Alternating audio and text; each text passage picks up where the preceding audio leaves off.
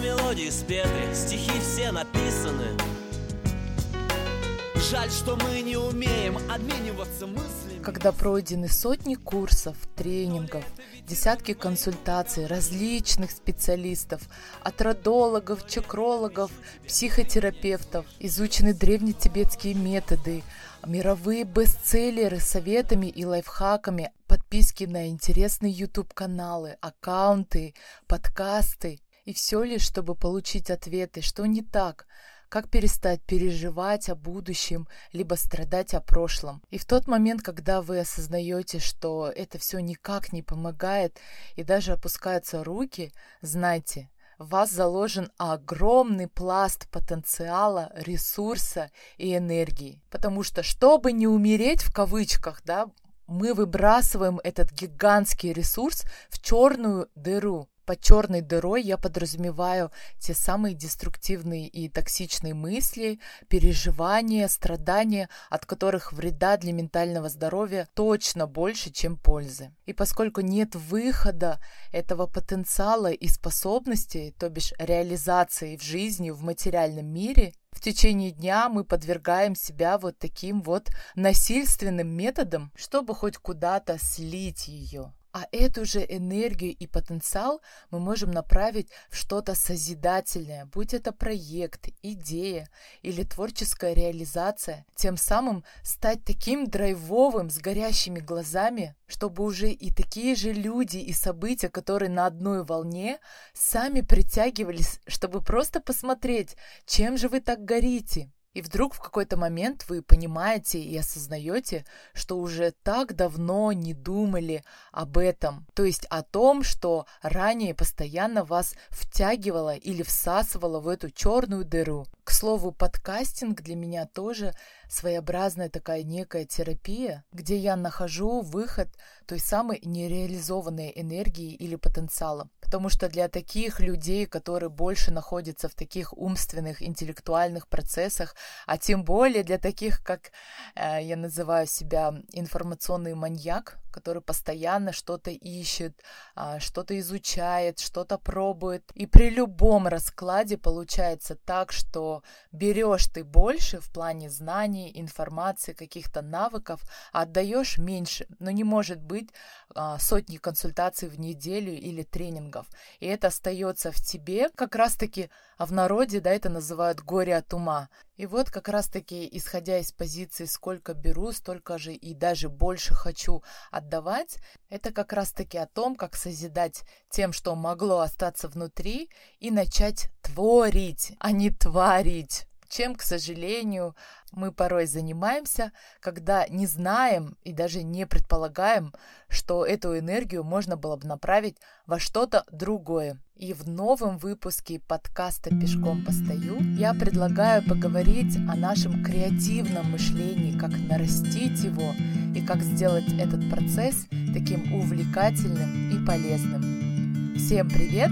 Меня зовут Жанель Сариева изучением созидания человеком нового, оригинального в абсолютно различных сферах деятельности занимается психология творчества. Этот раздел психологии занимается формированием и развитием структуры творческого потенциала человека. Но стоит отметить, что психология творчества является таким одним из самых трудных разделов психологии, потому что достаточно нелегко определить конкретные критерии нового и оригинального идеального. Но, на мой взгляд, это тоже какой-то диссонанс. Как можно дать определение или наложить критерий, вот это является креативом или инновацией. Потому что креатив — это умение просто смотреть красиво на обычные вещи. Это умение мыслить вне шаблонов и вне рамок. На мой взгляд, это настолько сакральная структура культурного пласта человечества, и, видимо, из-за этого в свое время, когда я изучала терапию, именно выбрала интегративные, креативные методы, такие как арт-терапия, сказка-терапия, телесная терапия. Но поговорим сегодня не о терапии, а о действенных методах Simple and Sexy, чтобы не откладывая в долгий ящик, просто приступить к реализации своих творческих идей и вообще в целом самореализации. И мне очень хотелось бы в качестве рекомендации а, сказать вам, ребят, когда вы чувствуете, что старая пластинка негативная и уже ненужная начинает снова проигрываться, просто в этот момент начинайте генерировать новые идеи. Знайте, что в вас эта самая энергия хочет выйти, так дайте выход в созидательное русло. Итак, как выстраивается креативный процесс? Он основывается на достаточно рациональных и таких понятных технологиях. Ответить просто на главные вопросы. Зачем нужно что-то создавать? Помните, я вам говорила о катастрофически крутой миссии этого вопроса «Зачем?». Для кого нужно что-то создавать? Как нужно что-то создавать и что именно мне нужно сделать, чтобы это создать. И тут начинается самое интересное. Как только вы начинаете задавать эти вопросы себе или даже прямо сейчас, прослушивая этот эпизод, вы можете э, столкнуться с таким сопротивлением, мол, да боже мой, если б я знал только, чем я хочу, для кого я хочу и что я хочу, я бы уже давным-давно жил бы другой, качественной полной и более созидательной жизнью. Вот это как раз-таки первые сложности на этом этапе генерации идей. Мы сталкиваемся с эмоциями. Вместо того, чтобы думать над конкретным решением, мы ограничиваем себя эмоциональной реакцией. И она уже на этом этапе предопределяет наши дальнейшие действия. О, мол, да зачем это надо? Ни к чему нормальному это не приведет. Второе растерянность. Мы не знаем, с чего начать, что делать, и, конечно же, испытываем от этого неуверенность. И, конечно же, путаница. Мы пытаемся удержать в голове очень огромный массив информации. Стараемся быть достаточно логичными, последовательными. О, я же должен быть креативным, но что-то у меня не получается и так далее, и так далее. И обычно все это не приводит ни к чему, кроме смятения, спутаницы и просто такого негативного эмоционального реагирования. И я вам хочу рассказать о стадиях креативного мышления чтобы когда вы уже будете сталкиваться с такими вещами, вы были более экологичными и понимали, что сейчас происходит. Этап подготовки когда мы ставим перед собой определенную потребность, которую хотим закрыть, то есть определенную цель. Фиксируем ее и желательно в письменном виде и приступаем к обзору всей известной нам информации об этой конкретной проблеме или идее или каком-то проекте. То есть проводим такой некий research, исследуем, что было вообще, что есть там, не знаю, вводим хэштеги в Инстаграм, в Гугле ключевые слова какие-то набираем. То есть начинаем такой исследовательский процесс. Это нужно, чтобы появилось понимание того, что уже существует на рынке. Потому что часто мы в таких эмоциях, о, я это сделаю, это будет круто, вдруг понимаем, что это уже давно есть.